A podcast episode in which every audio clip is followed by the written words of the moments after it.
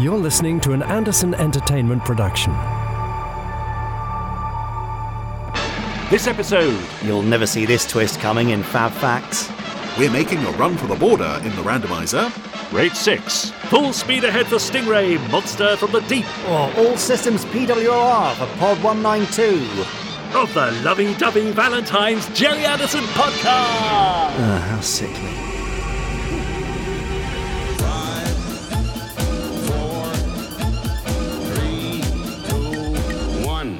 Let's get started.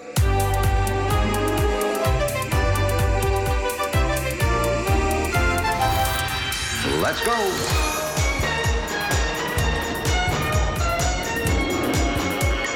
Spectrum is green. The Gerry Anderson Podcast with Jamie Anderson and Richard James.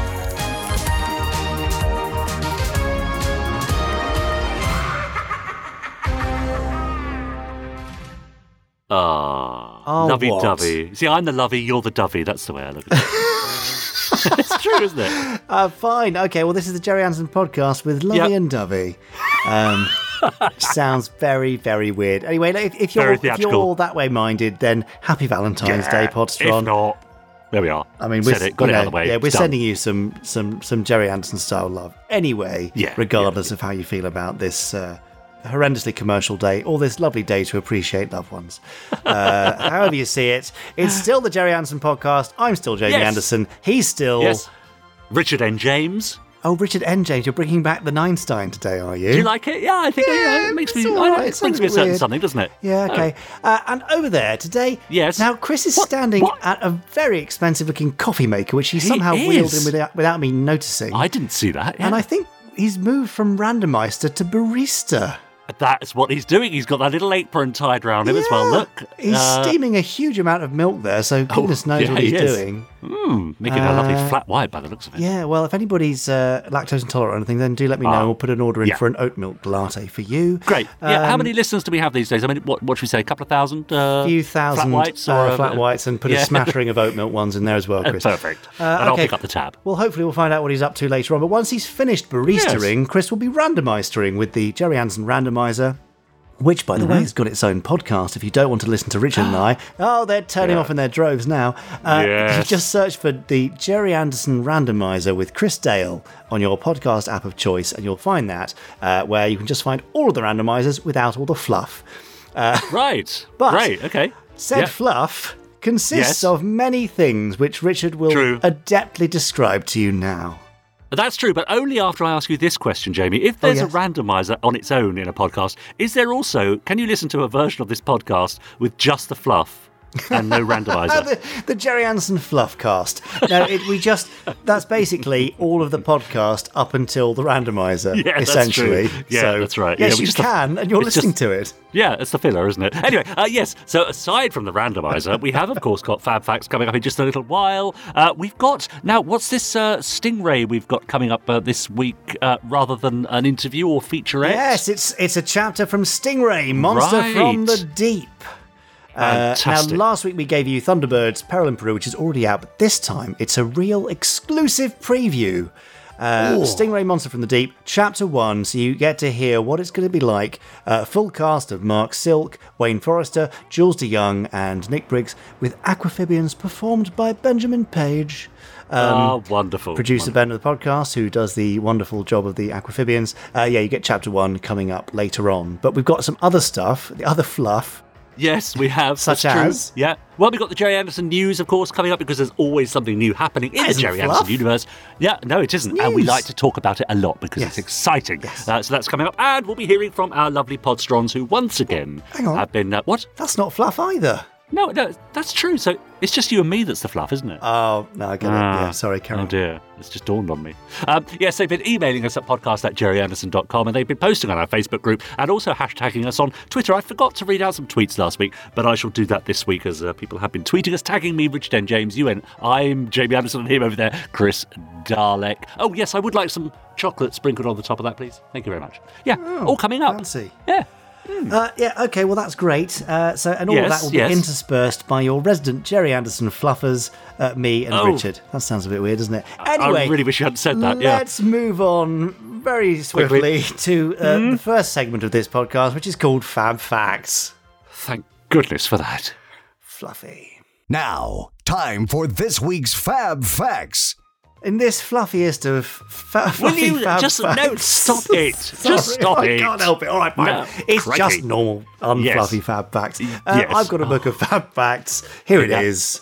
Which survived its ordeal from being thrown at me last week by Chris Dale. Oh, yes. I will flick through thusly. Richard will shout fab while I'm flicking. I'll stop on the page when Richard shouts fab and read you a fab fact, which hopefully you will find fab and factual. Yes, okay. Richard James, are you ready with your fab? Yes, go on then. Here we go. Fluff! I mean fab! Oh, now I stopped on the fluff. Oh, okay. Is that okay? Not the first time. Yeah, go on. Okay, well, let's go with the fluff fact instead and see how we get on. How's that? All right, yeah. Now, Richard James, we've spoken many times before about Lou Grade and how generous he was as a supporter of APF and Century 21. Famously, one time when Dad was feeling a bit uncertain as to whether Lou would be interested in his latest idea, Lou grabbed Dad by the scruff of the neck. I think it was by his shirt collar, maybe. Yeah, you think. He's not a cat. Exactly. Really. Yeah. Anyway, grabbed him by the shirt collar, pointed up at the ceiling and said, Gerry, if you wanted to make a series about that light bulb, I'd back you. Yeah, and I'd novelise it. Well, yeah, exactly. Richard James would novelise it. Anyway, that probably explains the Secret Service. So surely regretted the light bulb comment. No, we love the Secret Service in its own way. Yeah. Anyway, there was, however, one series idea that Lou was not prepared to back. Right. Dad wanted to make a big American-style police series and get one of the biggest names at the time to star as the main character. Now, we don't know who it was specifically, if he had anyone in particular in mind, but although considering how generous Lou was with his checkbook, Dad probably could have offered it to pretty much anyone he wanted. Yes, gosh. Now, the idea of this series was to produce 52 episodes of the biggest and bestest police show of all time. Of course it was. Centred heavily around the star main character. Now, at around episode 26, there would have been a huge shootout in which said main character would have been unexpectedly killed off. What? You can't do that? Well, the show would then have brought in a new main character who would have then had to prove himself to the other characters and the audience, who would hopefully be enticed to keep watching just in case the new guy got killed. Risky strategy, I'd say. Anything could happen, right? Yeah, literally anything could happen in the next half hour. Now, Lou was not keen on this idea, thinking that it would be madness to go all out with the trouble of building up a series and then risk it by throwing out the leading man. So, that series did not get the go-ahead. Of course, Dad did keep this basic idea in mind and later found a use for it, Richard, as you know, in 1967 for a series in which the title character was killed off in his very first episode. Oh. That series, of course... That's Captain Scarlet. Captain Scarlet, yes. Aha. Now, going back to the Unmade Police series and the idea of killing off the leading man, maybe it wouldn't have worked. Maybe it would have done. Who knows? Perhaps viewers at the time really were ready for it. Or maybe they weren't. Or, they might have embraced it and absolutely loved it. Times have changed, obviously, and in the past 20 years there have been plenty of crime dramas and sci-fi shows and so on that have promoted a particular actor as being the lead cast and then unexpectedly kill them off. Either in the first episode or early in the first series. Shot them, blown them up, pushed them into a deep fat fryer, whatever. All those things. I don't remember that. No, nor me. In a way, though, it's kind of a shock if there isn't a shock death. So nowadays, an idea like Dad's probably wouldn't have been that unusual, maybe even a bit tame. But for the mid-1960s, it probably would have been quite shocking and quite forward-looking and avant-garde. Whether the audience would have seen it as a good shock or a bad shock, we'll never know. But it does show how far television has evolved since those days and how far ahead of his time Dad was in his thinking. That's interesting, isn't it? Yes. That's very interesting because I can foresee problems there. Firstly, are you going to get an actor willing to be killed off halfway through a potentially very successful series? Well, is there another side to it, which is you don't have to commit to multiple series? You're committing to 26 eps and that's it? Yeah. But secondly, what actor is going to want to step into someone else's very successful shoes if the first half of the series was a huge success and you take over and it bombs? Richard James, have you ever heard of a show called Doctor Who? It does ring a bell. Why, they don't change the leading character every 4 or 5 years, do they? Unheard of. How would a thing ever work like that? But it's very interesting, isn't it? Because Dad basically invented regeneration before Doctor Who, yes, potentially. Yes, that's true. Yes, I suppose. So, yeah, I've been watching the Star Wars movies recently, and they were struggling to get Harrison Ford back for the Return of the Jedi, the third of his films, because he was only on contract for the first two, apparently, and so he wanted to be killed in the third film. George Lucas wasn't keen on that at all, because he was thinking of the merchandise and thought, well, who wants to buy a dead character? That's the thing. Oh, yeah, so there's that as well. So, well, but an adult police show... probably not big on the merch. No, that's true. That's true. So, yeah, I could. Of course, it would work. Yeah. Anyway, so are you going to go off and write Gerry Anderson's Lost Police show now? Because that's absolutely. Well, I think I was in one, wasn't I? Oh well, of course, yes, because he obviously kept the idea of wanting to do a big budget American police show until Space Precinct, and then just put it in space with some aliens. That's right. In it's interesting, isn't it? Although I wonder if actually everything he produced was there in some form as a germ of an idea right from his, his very early days. I can tell you we actually touch on this and have an answer from him in Gerry Anderson Life Uncharted, the documentary that's coming to BritBox on the 14th of April. I feel like I'm on autopilot when I say that, but I am very excited about you all seeing it, because it's a very personal thing and you'll get answers like that. So, there you go. Okay. Nice. Fascinating. But there you go. It was never to be. There was no shock death. And so we got Captain Scarlet instead. So maybe that's the silver lining to this whole thing. Exactly. Anyway, there you go. That brings us very neatly, I think, to the end of this week's... Shock Fact! Oh, well, that's fine. Yeah, Shock Death Fact. We did it. Oh, okay. I thought I was going a bit dark with that one, but it seems to work, doesn't it? Sort of. When diluted by my shock, your death was fine. Oh, good. Now, there's a phrase I thought I'd never hear. We have, of course, been subjected to a barrage of emails and Facebook posts and tweets, and I would like to read some of them out now, if I may. I'd love you to do that, please do.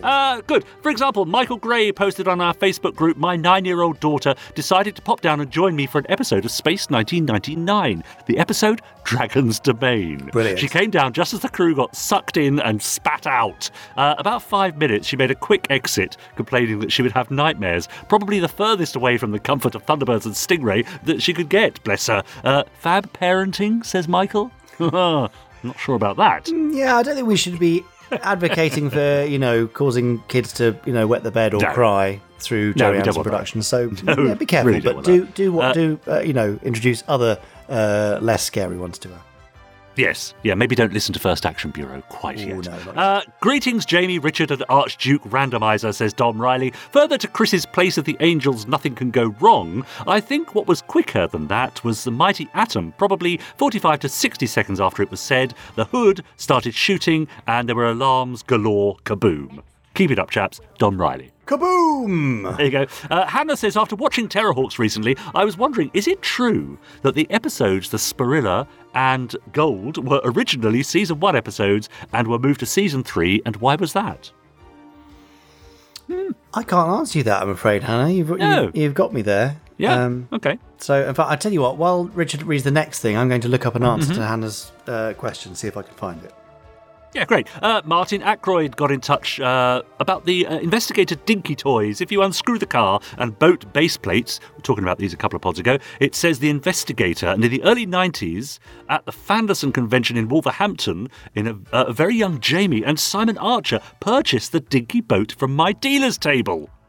Aww. Martin Ackroyd showing his age there a little bit.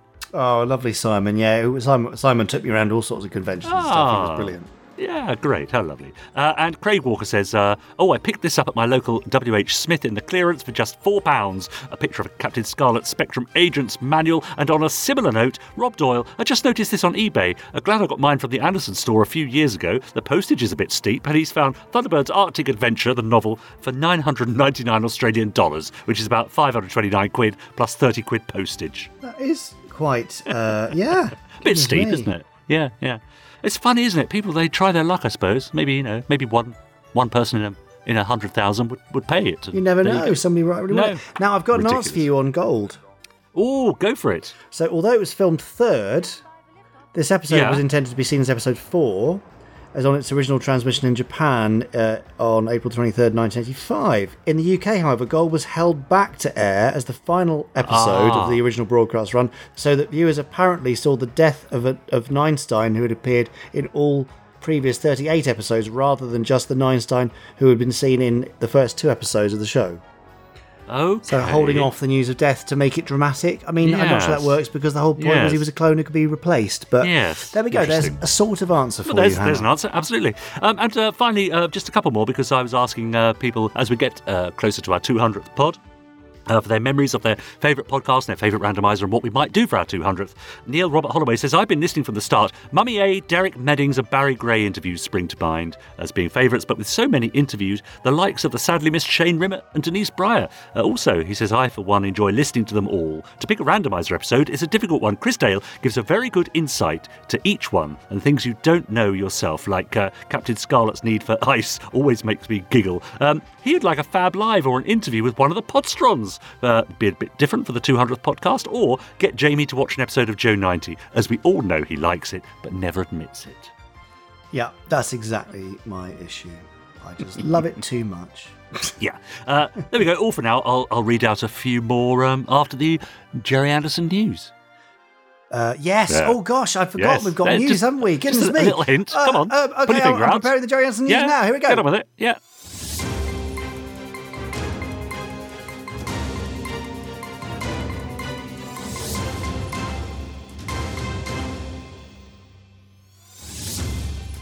Oh, yes, sorry, I almost got distracted there. Yes, it's the Gerry Anderson news. Brilliant, you went straight for it this time. Thank you, much better. Perfect. So here we go, let's start with this. Concert news, finally. I know I've been promising it for weeks and weeks and weeks and weeks, but it's finally here. Now, at the time of recording this news, it's so close to the wire in terms of the release. I don't actually tell you the news right now, this second on the news. But if you go and look at gerryanderson.com, probably from about 9am today on the day of release, that's the 14th of February, then you should be able to find it right there. A rather exciting host announcement, as well as one of the instrumentalists who I'm sure you'll be all be pleased will be present on the night. Oh, that's exciting. Lots more to come on that, and it's going to be a hell of a night. I hope you can join us. Documentary news coming this Thursday. News about, well, when and how you can see it. Maybe some further information there too, but we've been putting the finishing touches to the doc over the last 10 days, 2 weeks. And gosh, what an emotional ride it is. You're going to learn who Dad really was, and why he did what he did, and where his creativity came from, what inspired him. It's just an incredibly personal journey, and I hope you're all going to enjoy it and love it, hopefully. Oh, I'm looking forward to that. So more on that from this Thursday. This Friday, we're bidding farewell to a few more T-shirt designs to make way for some upcoming bits and pieces. So check out the Farewell Friday collection on the Gerry Anderson Store. And if you've still not got your calendar, your Thunderbirds calendar for this year, I know it's February, but there's still, well, the rest of February and another 10 months after that, you can enjoy it. You'll get your last chance to grab the calendar on Tuesday this week, Tuesday the 15th. There'll be a special offer. You can get it for a reduced price, and then that will be that. There will be no more Thunderbirds calendar for this year. Oh, I hope I get mine. What do you want to see for next year? Email us, podcast@gerryanderson.com. There's lots of other stuff going on in the world of Gerry Anderson and beyond, but for now I think that'll do. That's the end of this week's Gerry Anderson News. That was the news! That was the news!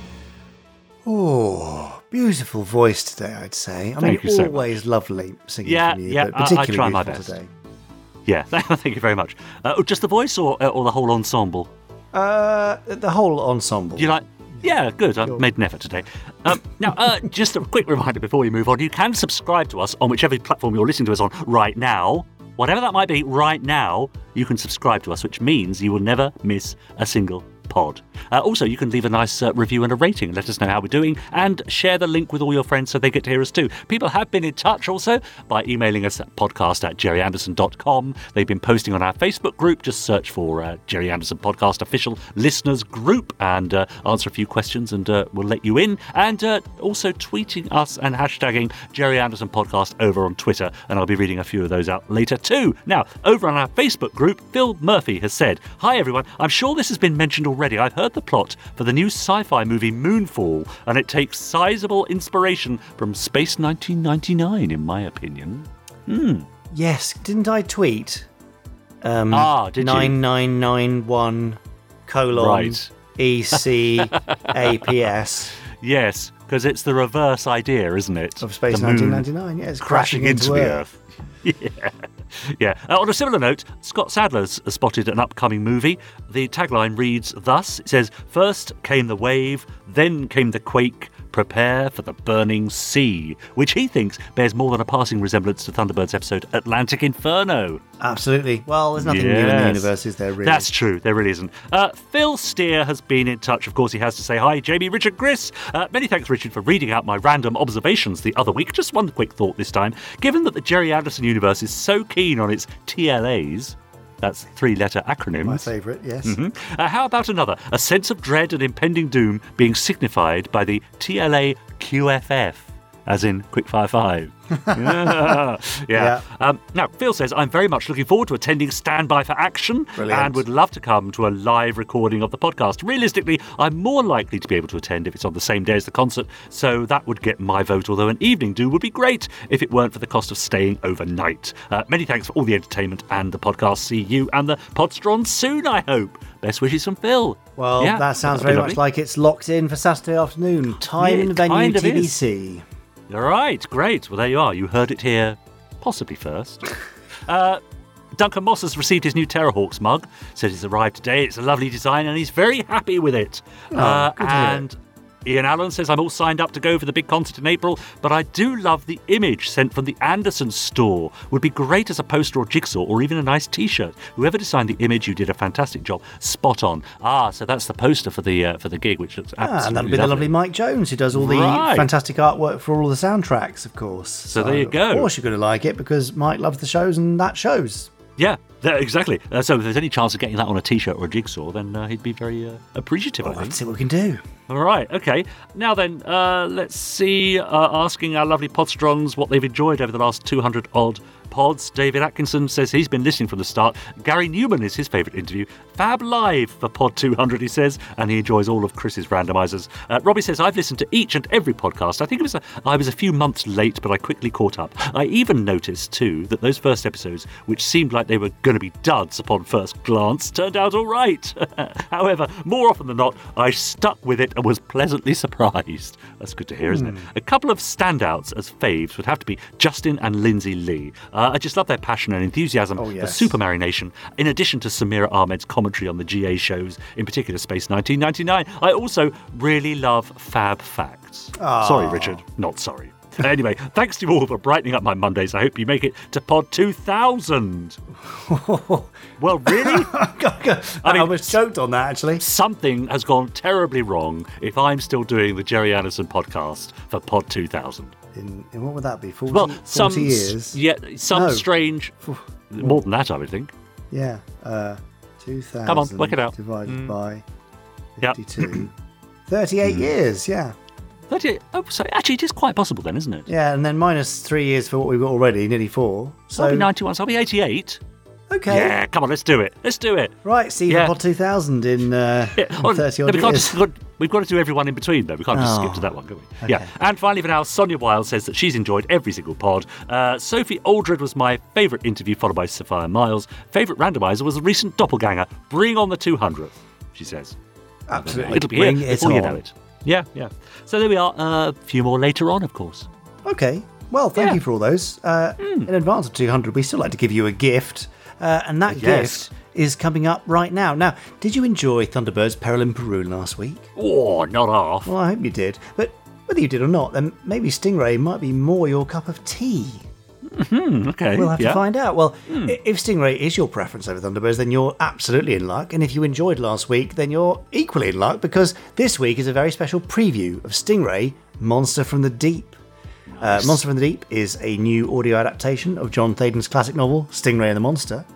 It's coming soon to CD, hardback book, and of course digital download at bigfinish.com, and stars Mark Silk as Troy Tempest, Wayne Forrester as Phones, Jules Young as Atlanta, and Nicholas Briggs as Titan and Commander Shore, with Ben Page starring, I would say, as the Aquafibians. It's a bloody great story, so you're going to enjoy it. And here's Chapter 1 to whet your appetite, because it's ocean themed. Do you get it? Rather than wet. Oh, I see. Right. Splash. Stingray, Monster from the Deep, by John Thaden. Adapted by Ben Page. Narrated by Wayne Forrester. Chapter 1. Man from the Past.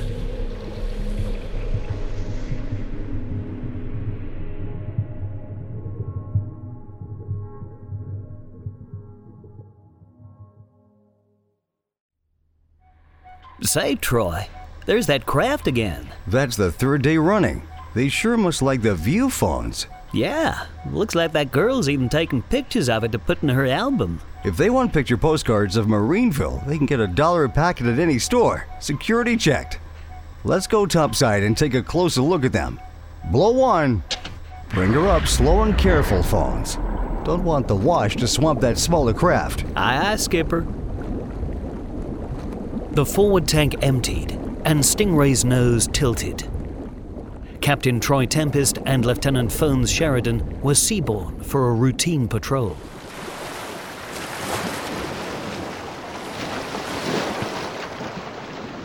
The super sub surfaced and rode gracefully on the gentle swell of the grey-green ocean in the glare of the Pacific sun. A mile behind, Marineville, the WASP base, was visible beyond yellow-white beaches. The checkered control tower silhouetted against the cloud-fleeced blue of the Californian sky. Name, Santa Ana. Registration number, SD21. Registered in San Diego. Guess she's a bit off her beat, phones. Okay, clear the video scan arm. I'll go up and have a word with them.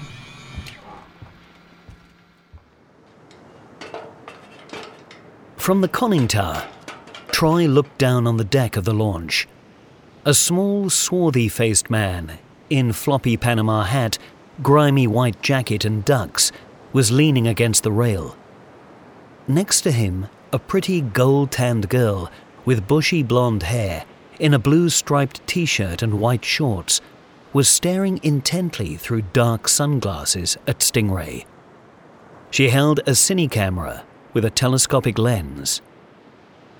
Powerful craft, atomic-powered turbojets, maximum speed, maybe 200 knots, easily handled by a crew of two, but somehow this pair doesn't fit the picture. Ahoy there, Santa Ana! What's your business? Ahoy there, Stingray! We're just cruising around. Any law against it? No, miss, but there could be against taking pictures off Marineville. Oh, gee, you don't think I'm a spy planning to blow up Marineville, do you, Commander? Well, I'd sure hate to think so, miss, but it's not Commander, just plain Captain. Captain? Why, of course, how stupid of me. You must be Captain Tempest, the Captain Tempest, the guy who does all those wonderful things. Some of the things I have to do aren't so wonderful, miss, like ordering tourists to watch their step. Commander Shore is kind of touchy about unauthorized folk taking pictures on his front doorstep. Oh, do you want to confiscate the film, Captain? Guess I'll have to. Hey, wait! Catch! Oh, how stupid of me. Now it's ruined. Still, if I were a spy, the pictures wouldn't be of any use now, would they? Marineville can breathe again. Yeah. You'd better pull out, miss. Okay, Captain. Get her underway, Jose. Oh, sí, señorita.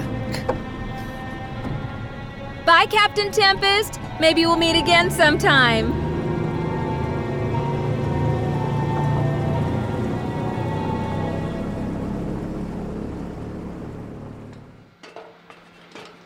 Troy did not wave back, but climbed down through the hatch and sat at the controls, his tanned face set thoughtfully. Phones winked at Marina, the lovely green-haired mysterious girl from the ocean who was the third member of Stingray's crew. Didn't she ask for your autograph, Troy? You can go to Timbuktu, but seriously, something didn't add up there, Phones. She dropped that film in the water on purpose, and I've got a hunch those two weren't the only ones abroad. If you're suspicious, why don't we take them in for quizzing? Reckon they're clever enough not to give us anything to pin on them. Contact Control Tower and have security check on their boat. Maybe we can get a line on them that way without warning them off. If they're up to something fishy, could be they'll hang themselves if they're given enough rope. Aboard the Santa Ana, a second man joined the girl on deck. He was tall and powerful, with a dark mane of grey-streaked hair sweeping back from a high intellectual brow. His heavy beard could not soften the hard, ruthless lines of his face or completely hide the scar that ran down from his left earlobe to the corner of his thin, cruel mouth. Did I handle him okay, Father? Sure, Helga. You handled him swell. If only we could get hold of Stingray. She's just what we need for the job. And it would hit that skunk Shore where it hurts most, losing his crack patrol vessel. Why not, Father? It's too risky to tangle with a tough guy like Tempest. We must keep our risks to a minimum, honey. It'll have to be another craft. Stingray or any other. I do not like this, Senor Hagan. No one's asking you whether you like it or not, amigo. You'll do what you're told. Si, Senor. But these, how they call them, these wasps, they are not good to meddle with any more than those that make their nests in the jungle. Snap out of it, Jose. Just think of what's at the end of it. Si, I always think of that, Senorita. At night I dream of it. It is worth taking risks for. But, like the senor say, not with La Tempestad, as we call him down in Mexico. Caramba, Jose rather take on the killer shark.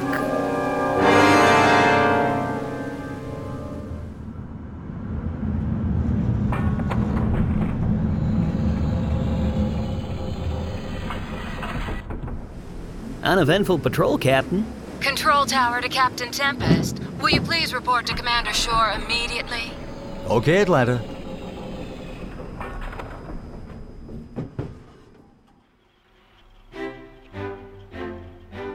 When he reached the spacious main control room, he found Commander Shore alone with his auburn-haired daughter, Atlanta, an assistant controller at WASP headquarters with the rank of lieutenant. Confined to his chair since he was crippled on active service some years before, Commander Shore resented his enforced inaction, while the men he commanded risked their lives in the ocean depths. At times he became irritable and short-tempered. But his men knew his bark was far worse than his bite, and they worshipped him. Hi, Tempest. Quiet trip? Yes, sir. Apart from that little incident of the Santa Ana I reported. That's what I want to see you about, Captain. Report here from security on that craft. It's a bona fide registration at San Diego. Owner's a guy who can be vouched for. Old naval man. He says he hired it out 3 days ago to a Miss Helga Hansen. She said she wanted to make a sightseeing cruise up the Californian coast. She paid a deposit in cash and collected the craft with a Latin American character named Jose. That adds up, sir. Yeah. On the face of it, an innocent little trip that plenty of folk make. Sure, you caught her taking pictures of Marineville, but I guess that's just the kind of thing a dumb tourist might do. She wasn't so dumb. She knew how to throw that film so that I couldn't catch it, Commander. And then, as I reported, I had a hunch somebody was keeping out of sight on that craft. Your hunch was right, Troy. I detailed a surface craft to keep tabs on the Santa Ana. She docked at San Renardo, 40 miles south of here, about an hour later. 3 people went ashore. Your blonde, the man Jose, and this guy. Know him, Tempest? No, sir. Looks like a ruthless type to me. Do you know him, sir? I've got a hunch about him. I thought of having him picked up for interrogation, but we've got nothing on him.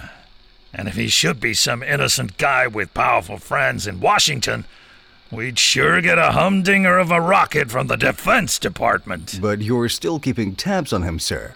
That was the big idea, but the numbskulls lost track. Security, pah. They couldn't keep tabs on a tortoise. Pull out that prison photo, Atlanta. Sure. Compare them, Tempest. Strip away that beard on the one or put a beard on the other, sure it might be. Not easy to tell without seeing the eyes hidden by those sunglasses in the first picture. Who's the jailbird, Commander? Conrad Hagen. Hagen?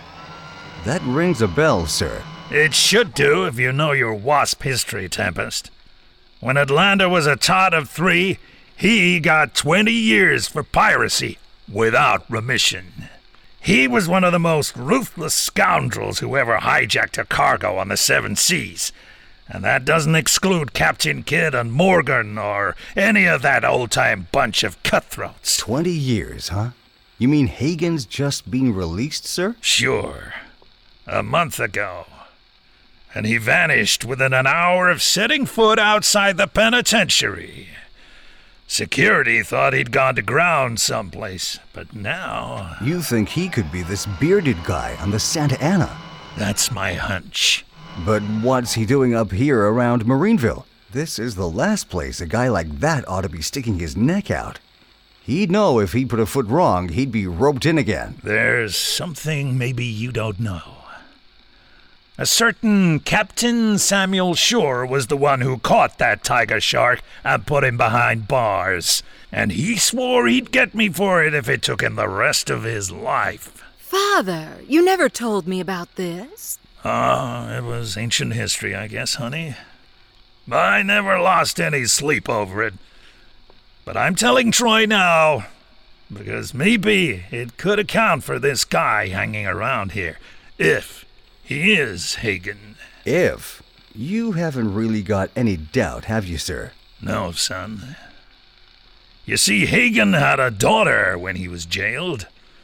A blonde-haired kid about Atlanta's age. And her name was Helga. The girl on the Santa Ana. That's my guess. Reckon you've got to look out for squalls, Commander. By Neptune, I'm not scared of that guy or 100 like him. But I don't like the notion of him being on the loose again. A tiger shark like that can't change his stripes any more than a leopard could change its spots. And we've got trouble enough with Titan breathing down our necks without having to worry about Hagen. Okay, Tempest, that's all. I just figured you ought to be put wise to this guy so you can keep your eyes open for trouble. Nothing's too low for him to sink to. I'm signing off now, Troy. Okay, Atlanta. I'll take you home. Maybe you and me and Phones and Marina could do a show tonight. That'll be swell. Be seeing you, Father. So long, honey. Have fun. I've got my hover car outside. Let's go pick up Phones and Marina. I'll fix a quick meal at my place. We'll pass right by that restaurant. No way. That place gives me the creeps.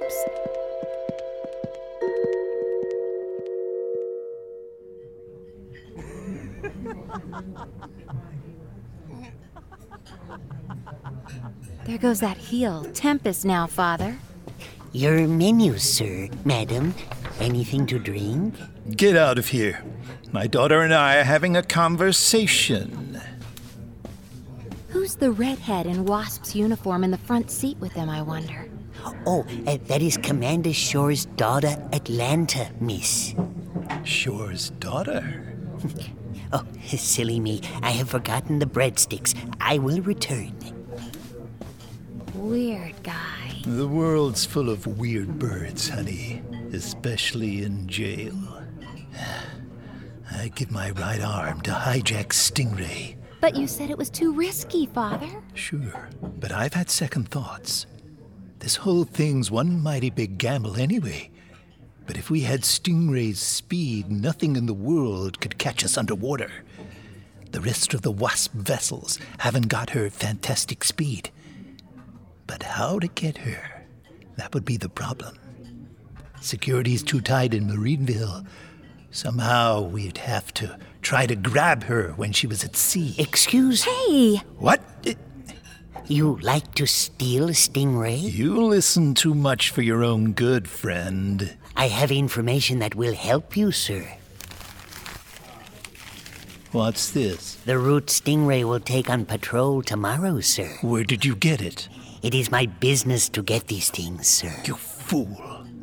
I could take this and not give you a cent. Sir, I do not want payment.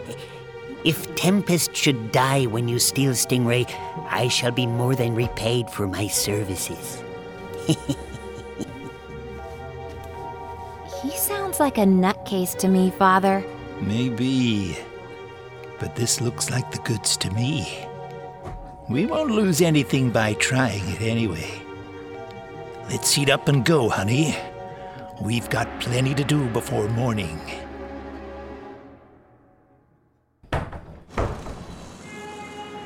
When his spell of duty was over, the waiter left the restaurant and, keeping to the shadows, made his way down to the beach outside Marineville.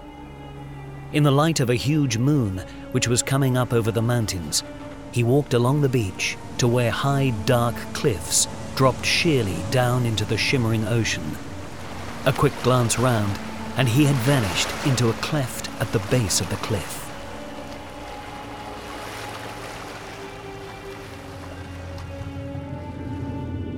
A few minutes later, undetected even by the radar and sound scanners that constantly protected Marineville Base, a craft with a fish-like snout shot from an underwater cave and sped west. A short time later, it surfaced in a large cavern at the foot of a cliff on the lonely island of Lemoy. The waiter, chuckling evilly to himself, hurried ashore and entered an elevator which took him up into the old-fashioned living room of the massive century-old house which stood on the top of the cliff and was the island's only dwelling. Still cackling, he pressed various buttons. Windows slammed. The elevator disappeared. A section of the floor swiveled, and a gleaming instrument console and a large video screen rose smoothly into the room. The waiter turned a control, and the screen flickered and then lit up, casting a ghostly light through the room. On the screen appeared the thin, Mephistophelian features of King Titan, the ruthless ruler of the underwater city of Titanica, and Troy Tempest's bitter enemy.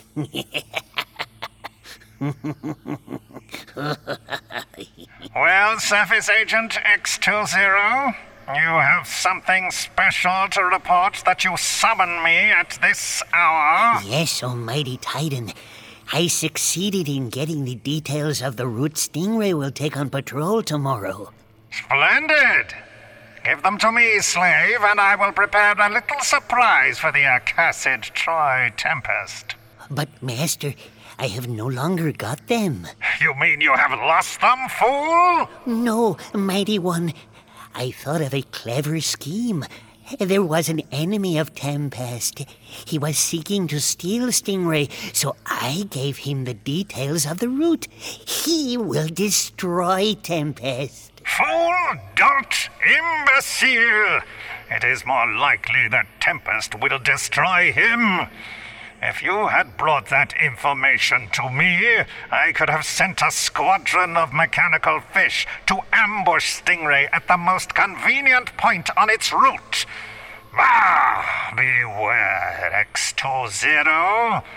There will come a time when I shall get tired of your stupid mistakes. Oh, Master. Oh, well, there's a tease for you now. Yes. Stingray Monster from the Deep is out in March, at the end of March, so stand by for action. Great. Now, Richard, you enjoyed my wet pun, wet appetite. I did notice. You didn't say wet this time, did you? Yes, no, I said it on purpose. So, you said wet. You said on porpoise, you mean? Oh! Goodness me. That's why they pay Richard James the big bucks, you see. That's true. What a star. Monster from the Deep is out next month. Hardback, CD and digital download from bigfinish.com, and there will be a Kindle ebook to follow shortly after. Good. Now over and out. Oh, sorry, have you finished? PWR. That was Yeah, I know. But you've done now, have you? Yeah. Okay. Our lovely listeners over on our podcast Facebook group have been posting their thoughts about their favourite interviews and so on over the last 200-odd pods. Morty Vicker says he's been listening for every single one. Listen to them all at least once. Cool. And for a few, more than once. Cool. I know. I have never enjoyed any interview more than those with Dr. Matthew Sweet, and it's for that reason that I have such anticipation for the upcoming BritBox documentary. Not that Matthew Sweet takes part in that, I don't think, but delving beneath the surface, I think, is what Morty Vicker enjoys. Yeah, see, that's what I found Sweet. So interesting about that chat with Matthew. And if you haven't heard it, can I recommend you have a listen? Because I learnt things during that chat with Matthew that I hadn't realised about Dad before. Yeah, amazing. Same experience with Samira Ahmed, actually. You know, very clever people looking at things from a very smart and knowledgeable perspective. Can just shed light on things in a way you don't expect. So absolutely, definitely worth a listen. He says, just from what we know so far about the documentary, it's clear it's going to be a real revelation for all those who love and respect Gerry and his work. I'd say it's tricky to pick the Randomiser's true grand opus, but I'll go with Captain Scarlet and the Mistrons and Model Spy because of its true laugh-out-loudness from the genius of his observational comedy. Steve Andy Rogers says, listened from the beginning, it was a great way to start the week. Fave interview has to be Mummy A. Honest and informative. Fave Randomiser, this is a tough one. They're always entertaining, so all of them. Finally, he says, for Pod 200, let's have a fun competition like select a date for Stingray Day or ask for submissions for an A21 story. Choose series and word count with one entry per person and the winner gets their story published. Nice, that's an idea, isn't it? Yeah, lovely. Yeah. All these, all going to the hat. And over on Twitter, people have been hashtagging us, Gerry Anderson Podcast, and tagging me, Richard N. James, him over there, I'm Jamie Anderson, and him over there, oh look, he's doing a sort of swirl of whipped cream on top of those hot chocolates over there. That's Chris Dalek, love you, we'll get to him in a moment. Lost in Transition tweeted, another highly entertaining journey to work, thanks to Jamie, Richard and Chris et al. On the Gerry Anderson Podcast, listening at lunchtime and looking forward to the remainder on the way home. Thanks again, folks. Jeff Owen says, catching up slowly on the Gerry Anderson Podcast, Pod 187, and listen to Peter Lawrence's email about turning people into food in the movie Soylent Green. Hate to spoil your day, says Jeff, but guess when that film is set? 2022. Ooh. Thanks, also, finally, he says, I've watched the first episode of Torchy. I swear in another universe, this would have been a horror movie. Torchy himself looks like he's about to eat your soul. No wonder Chris Dale hates this coming up on the podcast Randomiser. And finally, Jack Mack says, I weekly listen to the Gerry Anderson Podcast with Richard James and Jamie Anderson, who I once made laugh by saying the commentary on Thunderbirds 2004 is basically Jonathan Frakes saying sorry for 90 minutes. I remember it well. Shame. Yeah, no comment. So there we are. A few more messages after the Randomiser, but I think that'll do for now. Brilliant. Well, it's coming up for time for the Randomiser, and I can see Chris rapidly approaching, well, not rapidly, gliding almost. Yes, isn't he? With a tray of coffees. Now, I have a feeling he's been practising his foam drawing.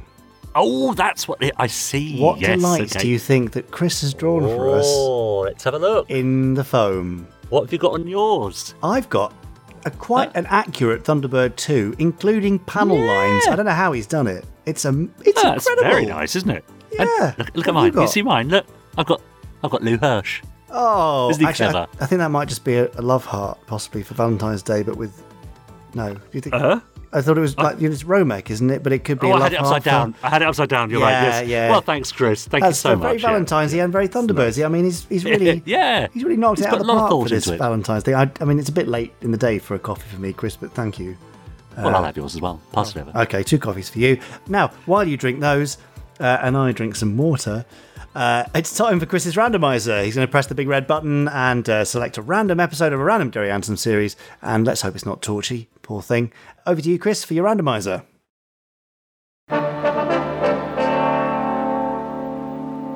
We gotta make it.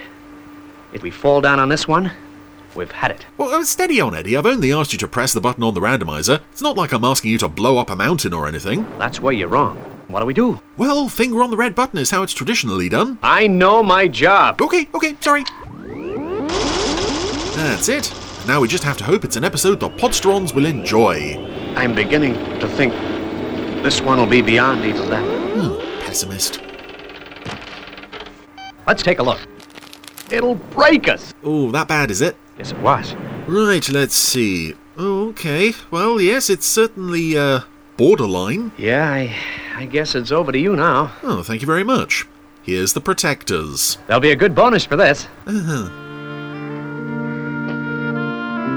Well, I'm I mean, this is an episode, it's a series 2 episode of The Protectors, and it's not set in the UK, so instantly, I barely remember anything about this.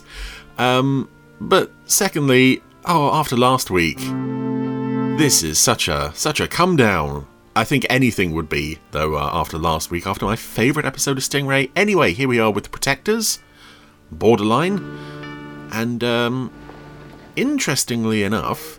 It's a pleasure, Mr. Porter. Thank you for coming. This lady appeared in the last Protectors episode that appeared on the Randomiser. This is... what I need you to do. Georgia Brown, who was in One and One Makes One. Your birthplace, but the Hungarian government wouldn't give you a visa. Not even a safe conduct pass for 24 hours. And this lady wants to go back to Hungary. She'll deny me my country. Do you know why? No, do tell. Because they're afraid of you. Yeah. You're a famous actress who gets a great deal of press attention denouncing the Hungarian government, eloquently and often. Not true Hungarians. Apparently you're attempting to swing public opinion against them. The government in Budapest still stands, and Hungarians are not free. Okay, so... Are you political, Mr. Rule? We know what this lady's motivations are now. Say I keep score. You know my father, Ilona Tabori. Mm-hmm.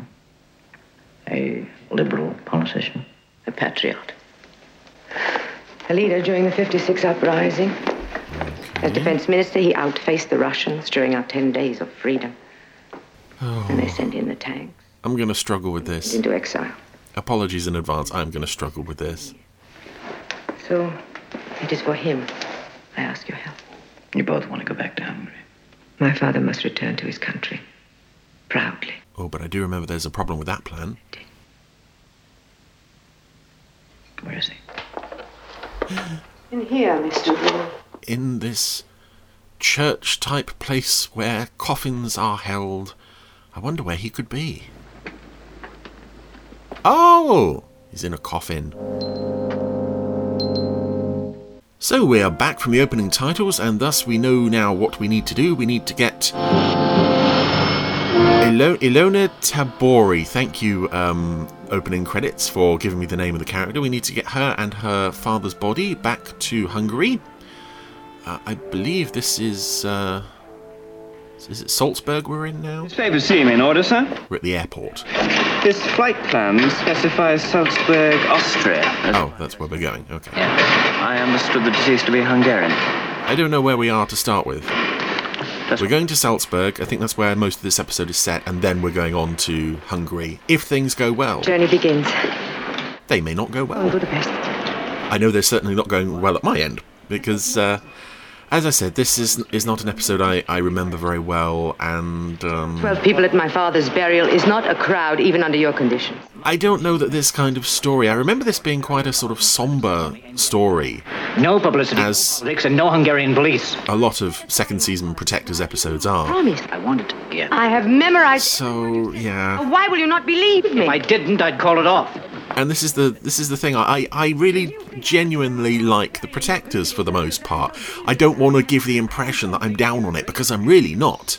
I mean, I've watched every episode of this show at least twice, some of them possibly about half a dozen times. You are clear to leave for Salzburg. So I do enjoy this show. But sometimes it defies analysis, and it defies commentary.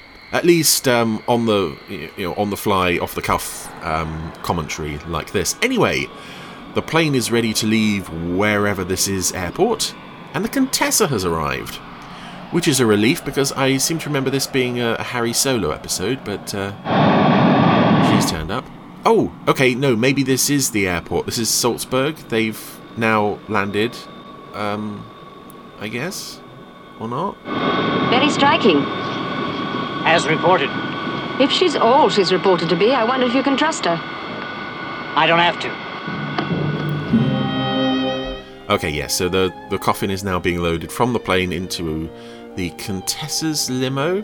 A lot of people are up on the, I guess, an observation deck on top of the airport watching the filming. And that happens a few times in The Protectors, where there's clearly crowds and crowds of people gathered to watch the filming and they can't work around it. I remember there's a chase scene in... it's in the first season. I want to say it was all over in Leipzig, where Harry is chasing this guy, and suddenly in one shot there's about 1,000 people behind him because they've gathered on the edge of... of a building to watch. Anyway, we have now parked in the middle of nowhere, and we are doing a switch. Oh, okay, they put the coffin in the hearse, and they are now switching the coffin from the hearse to the Contessa's limo. And they will proceed with their journey that way. Oh, but a red car has pulled out in front of them. Zoltan! Oh. These two seem to know each other. Zoltan! This seems against the plan. Mine from Budapest, Zoltan calleth. A new friend, Harry Rule. How do you do, Mr. Rule? Oh, he's got a gun. Zoltan, what are you doing? You've been betrayed. By you? No, this so-called friend of yours, this mercenary. Zoltan, he's helping me. I am. What, are you keeping her for the Budapest authorities? I'm a Hungarian patriot. That's what I said. Oh. You out. Zoltan. Out. Out? Out. Well, we're not going to have a fight scene because we're not going to... We're not going to beat up this... elderly chap, Zoltan. Trust me, I'm your friend. Oh, Harry, please don't call the police. I'll deal with it. I need your word, okay? Oh, okay. Right. I was going to say Zoltan. That is a Flash Gordon name, isn't it? Okay, so Old Man has hijacked the Contessa's limo, left Harry and the Contessa on the side of the road. Well, a new record for failure, I suspect. A write-off. Hungarian patriot. I hope the patriot had the decency to leave the key. Well, we'll take his red car. Because why not? Salzburg. Oh, and here's Paul. Another character I didn't expect to see this week. Well, hello. Hello, yourself. In style. We lost our car. Yes, I know. Someone left a note about it. With apologies. Oh, that was good. So, with our plans down the toilet... It's booze time. Yes, I'm so sorry. Oh, no, she's turned up again. Now, Zoltan. My humble apologies to both of you. How can you forgive me? I can. Oh, no, I'm thinking of Voltan, aren't I, from Flash Gordon? With the body of Ilona Tabori. But Zoltan still sounds like Zoltan, Destroyer of Worlds. Harry, you can trust him. So now... He found out... Ilona has told Zoltan... Father here... About the plan? To him. You had to do that as a ruse. I understand now. Zoltan has succeeded my father as leader of the underground movement, so naturally... Naturally, the deal is off. Oh, Harry, no. Oh, Harry's in a bit of a strop. In my conditions, no politics. And so it will be, I promise you. Don't blame Ilona. The fault is mine. Mine entirely. And Zoltan, who has a face made up of, like, 80% eye bags and 20% facial fluff. He's got some spectacular eyebrows on him. Strictly. Harry. He seems to be on side. The Contessa's given Harry the nod to say, well, why not? Let him do it. As a Hungarian patriot? Yes, gladly. Everything you say. Okay. So, it's now 5 for Operation Get Coffin to Hungary. But who's this watching them from a table? Ilona Tabori, isn't it? I'm Gerald Marks, London Press. This is a bit of luck. Ah, reporter guy. Tabori's on a holiday, no interviews. What? Played by John Lorrimore, who later turned up again in... Yeah, that's right. Space 1999, Black Sun. He was Smitty, Alpha's engineer guy, for that episode at least. Well, having failed to get a interview from Ilona directly... Reporter guy has gone over to chat to Zoltan, who seems more than willing to share information. Is Paul ready? He's in Vienna and ready. Cool. Ah, Vienna. Well, I guess I'll see you in Hungary. I went there once. Frequency are we using? 8. Long time ago. Transmission short, otherwise you'll be talking to the fuzz. Et voilà. Oh. What, Zoltan? Au revoir. So, everyone's going in different directions. We're following... Who are we following here? I don't know. All I can see is a field with some cows in it. Oh, there's a car. Okay. Right. I never liked myself as a blonde. Okay, she's putting on a blonde wig. How do I look? Like a blonde who doesn't like herself. When did you wear that in? Some movie I made in Rome. I don't think I saw that one. You're lucky. It's supposed to be a comedy. Like this one else. All right, now the border is just a couple miles from here. And remember, we're supposed to be on a happy holiday. I'll never forget my lines. Okay, right, so we're now at the border. And I don't know where this is filmed. It might be on location somewhere in Europe, but it does look very familiar to the ITC border checkpoint forest road that you would see in things like The Persuaders and Man in a Suitcase. Passport's good. I hope you. So, border guard is checking the boot. You can't get in. Need the keys. In your pocketbook. Ilona is now wearing a blonde wig to presumably give the impression that she is not famous movie star Ilona. Maybe you lost them. No, I didn't lose them. Whatever her name is. Oh, come on, Harry. What are we going to do? Tell them that we lost them. Park over there. It's not looking good for whatever's happening. Look sharp. On your. But who's this in this lorry thing?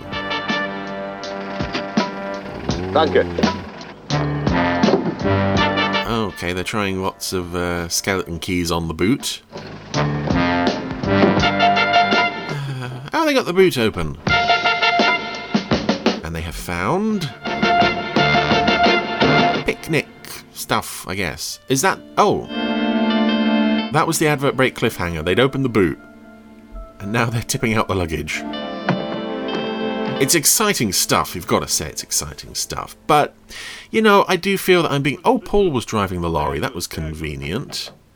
Yeah, I do feel I'm being unfair to this, comparing it directly to what came last week with Stingray, because it's not the same thing, and it's not... You know, I can't be down on this episode if it isn't exciting or action-packed, because... There's nothing that says it has to be. If it wants to be a smaller, more character-focused, political-based story, that's absolutely fine. It's just in watching them in quick succession, one a week like this, you do sort of have peaks and troughs, and in terms of not necessarily quality, but in terms of the kinds of stories that are being told. So, yeah. And the fact that, again, it's The Protectors, we have 52 of these to get through, with a target of, I think, 550-something randomiser episodes. That does mean we're going to turn up one roughly every 10 weeks or so. Caroline? Loud and clear, Harry. Did you fix the contacts? All taken care of. Good. Anything else? I tailed Zoltan across the border. Uh-huh. I don't like it, Harry. Shall we reverse? Not yet out. Okay, so Harry and Ilona got wherever they were trying to go. She's now taken the blonde wig off. Have they got the body now? Looks like they might have. A suspicious-looking official has just driven past on a motorbike. Yes, they've got the coffin, well, a coffin. They're now going into the... church or chapel or crematorium or wherever we're going to leave him. Ah! Zoltan has arrived to pay his respects. Goes and sits with Ilona. Who's this? Oh, it's the reporter guy. Yep, Harry's not going to have any of that in here. Want a story, Marks? Because I'll tell you what you do. You drive your car back across the border as though your life depends on it, because it might. Ooh. Then tomorrow morning, if you're a good boy, you might get an exclusive interview with Ilona Tabori. Look, I need pictures. Ilona Tabori defies authority. No pictures. And if you don't leave right now, you might not get a story either. You promise the exclusive? That was probably the most engaged I've seen Robert Vaughan throughout this whole show, dealing with reporters. I suspect a lot of that came from... real-life experiences of, I don't know, various reporters trying to climb the walls of his home, perhaps. Anyway, Zoltan has finished comforting Ilona. It's now time to be on his way. And one thing I do remember about this episode... So oddly, I remember the fact that I don't remember much about this episode going into it. But one thing I do remember liking about this is the score. This is a lovely lovely episodic score with a really nice melody. You must speak at my father's burial service. And so do I. I told you no speeches. Oh, Harry, don't you see the world must know I stood at my father's grave and defied the authorities? You can tell the reporters anything you want tomorrow in Austria. Until then, you dummy up. So I guess we are now in Hungary. He's lying in state the night before the funeral. Ilona, today you bite your tongue. And Harry is trying to reinforce the whole don't go shouting your mouth off thing. Yeah. But she doesn't seem... Could we really be arrested? Sent to prison? She doesn't seem entirely on board with that. I think I haven't the spirit of a martyr. And it's a nice performance from Georgia Brown. It's almost dawn. Let's wake up the priest. Ah, so happy funeral day, everybody. This is fun. Yes, it's now the day of the funeral, and Ilona is there, and so is Zoltan, and Mr. Reporter guy is also hanging around, and of course Harry is accompanying her into the cemetery.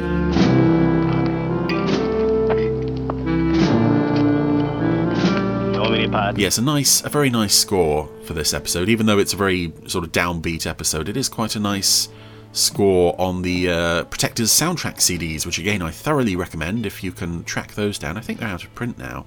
But as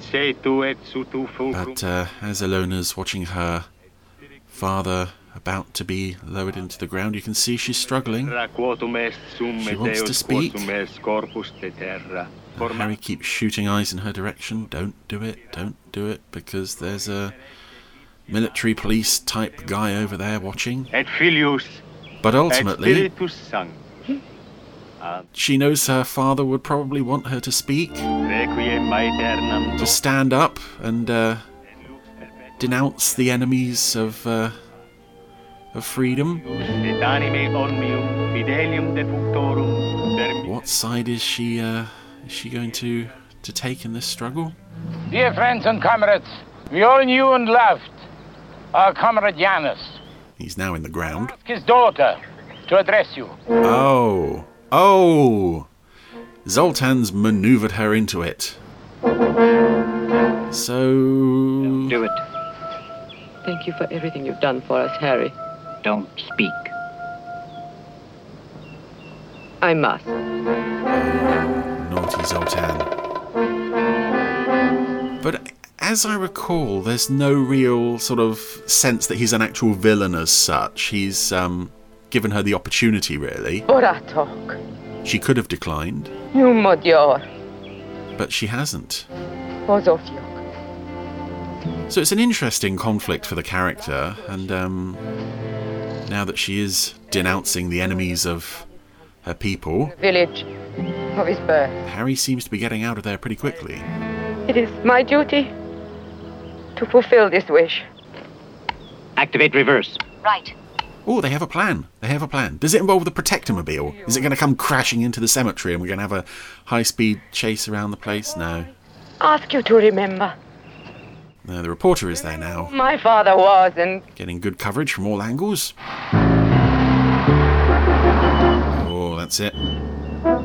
Here are the police. And to implore you... Did Harry just dob her in? Not to allow the flame that burns so brightly for those few... Oh, I think he might have done. Yes, police officers are advancing into the cemetery.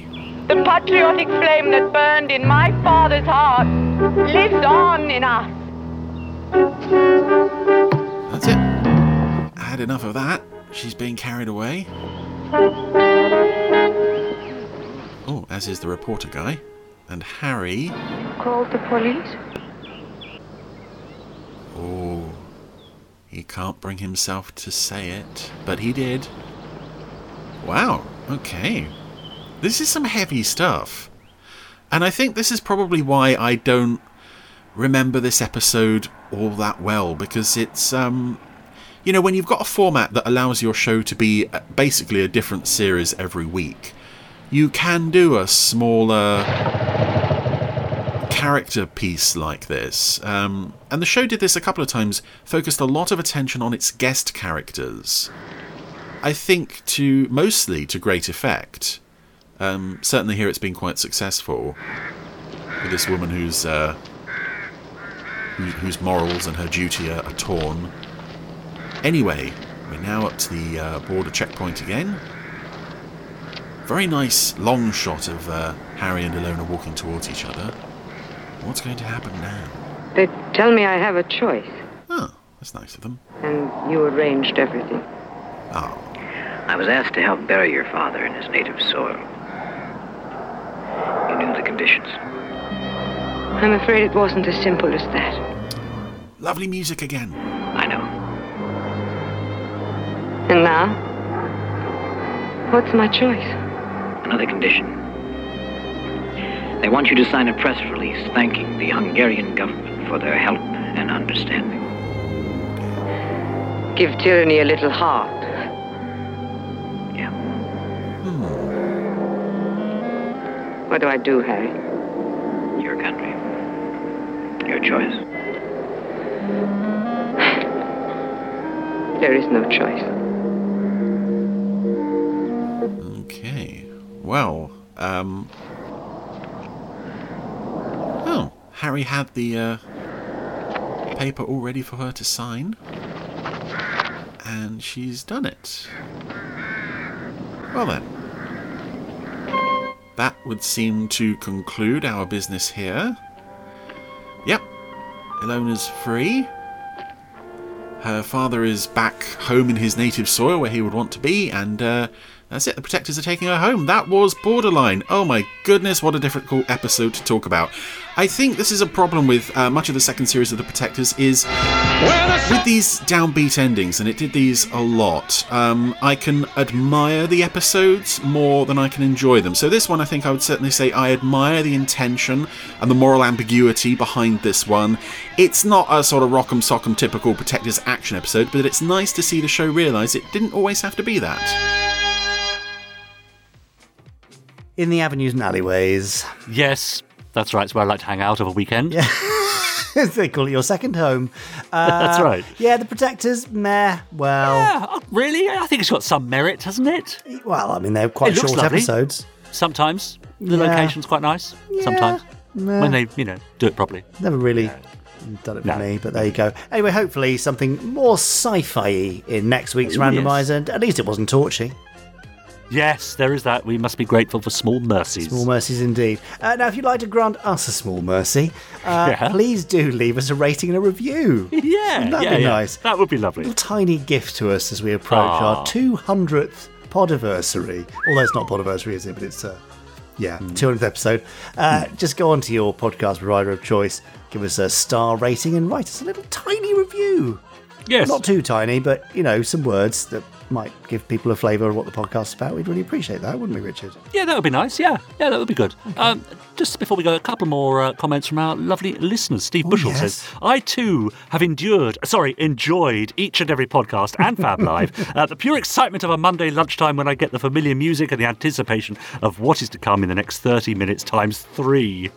Too many interviews to pick from, he says. I'd like to hear Richard interview Chris Dale, though, as we've only had snippets of his Anderson involvement. Yeah, fair enough. Gordon Cooper says, I think I started listening at episode 63, but I listened to the prior episodes daily until I caught up and haven't missed one since. My favourite interview, if I must choose one, is the one with Sophie Aldred. This is interesting, isn't it? It's quite early days, wasn't it, Sophie Aldred? And her name's coming up quite a bit. And I especially enjoy interviews with puppeteers. For the 200th episode, I would like a double-sized Fab Facts. A double helping of a Fab Fact. He says, seriously, it's my favourite segment. And on that note, I think that's enough contribution from our listener. All right, Moody. For this week, yeah. Goodness. But more next week, of course. Yeah. Yes, including as long as no one mentions Fab Facts. No one says the F word. Okay, well, we try and avoid that anyway, but okay. Please do drop us a line with your thoughts to podcast@gerryanderson.com. We may well read them out and say some things in response to your note. Yeah, probably. Yeah. Or we might not. Let's see. Anyway, we'll be back in your ears again for pod 193 next week. How does that sound? Wow, that's amazing. Is that a deal? Looking forward to it already. Okay. Better be a good one. We can almost guarantee that's a possibility. That it might be. Yeah. Right, we'll bid you farewell. Have a lovely week, and we'll be in your ears next week. Ta-ra! Bye for now.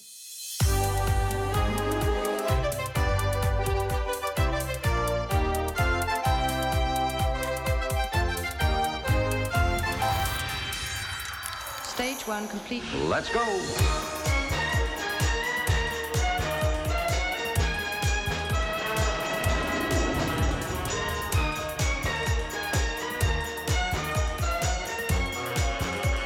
Spectrum is green.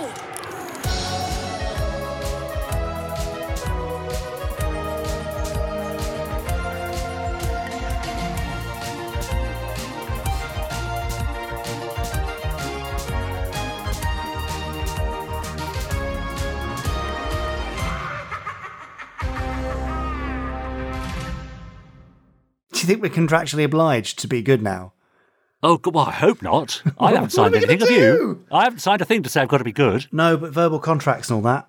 I do think also we should settle on some sort of sign-off, a consistent sign-off, a phrase, a catchphrase, I don't know, because we don't really have that, do we? Pod off. No, I don't think so. No, that's not quite what I was reaching for. I don't know, maybe we should think of something for the next... From pod 200, for the next 200 pods after that, okay. we should have a consistent sign-off. Over and out sort of thing. That kind of, you want a Gerry Anderson sign-off. Exactly. And also, over and out doesn't work, of course, does it? You know why? Why? Well, now this is a bit of a bugbear. In military dramas and audio plays and so on, whenever you hear the phrase over and out, a chill goes down my spine, because when you're talking on a two-way radio and you say over, that means it's time for the next person to speak. Yeah. So it wouldn't be over and out. It'd be out, would it? It's just out, exactly. Right. They got that right in Doctor Who, didn't they, then, in that case, I'm sure. Oh, did they? Yeah, I'm sure the brain often just says out. Good.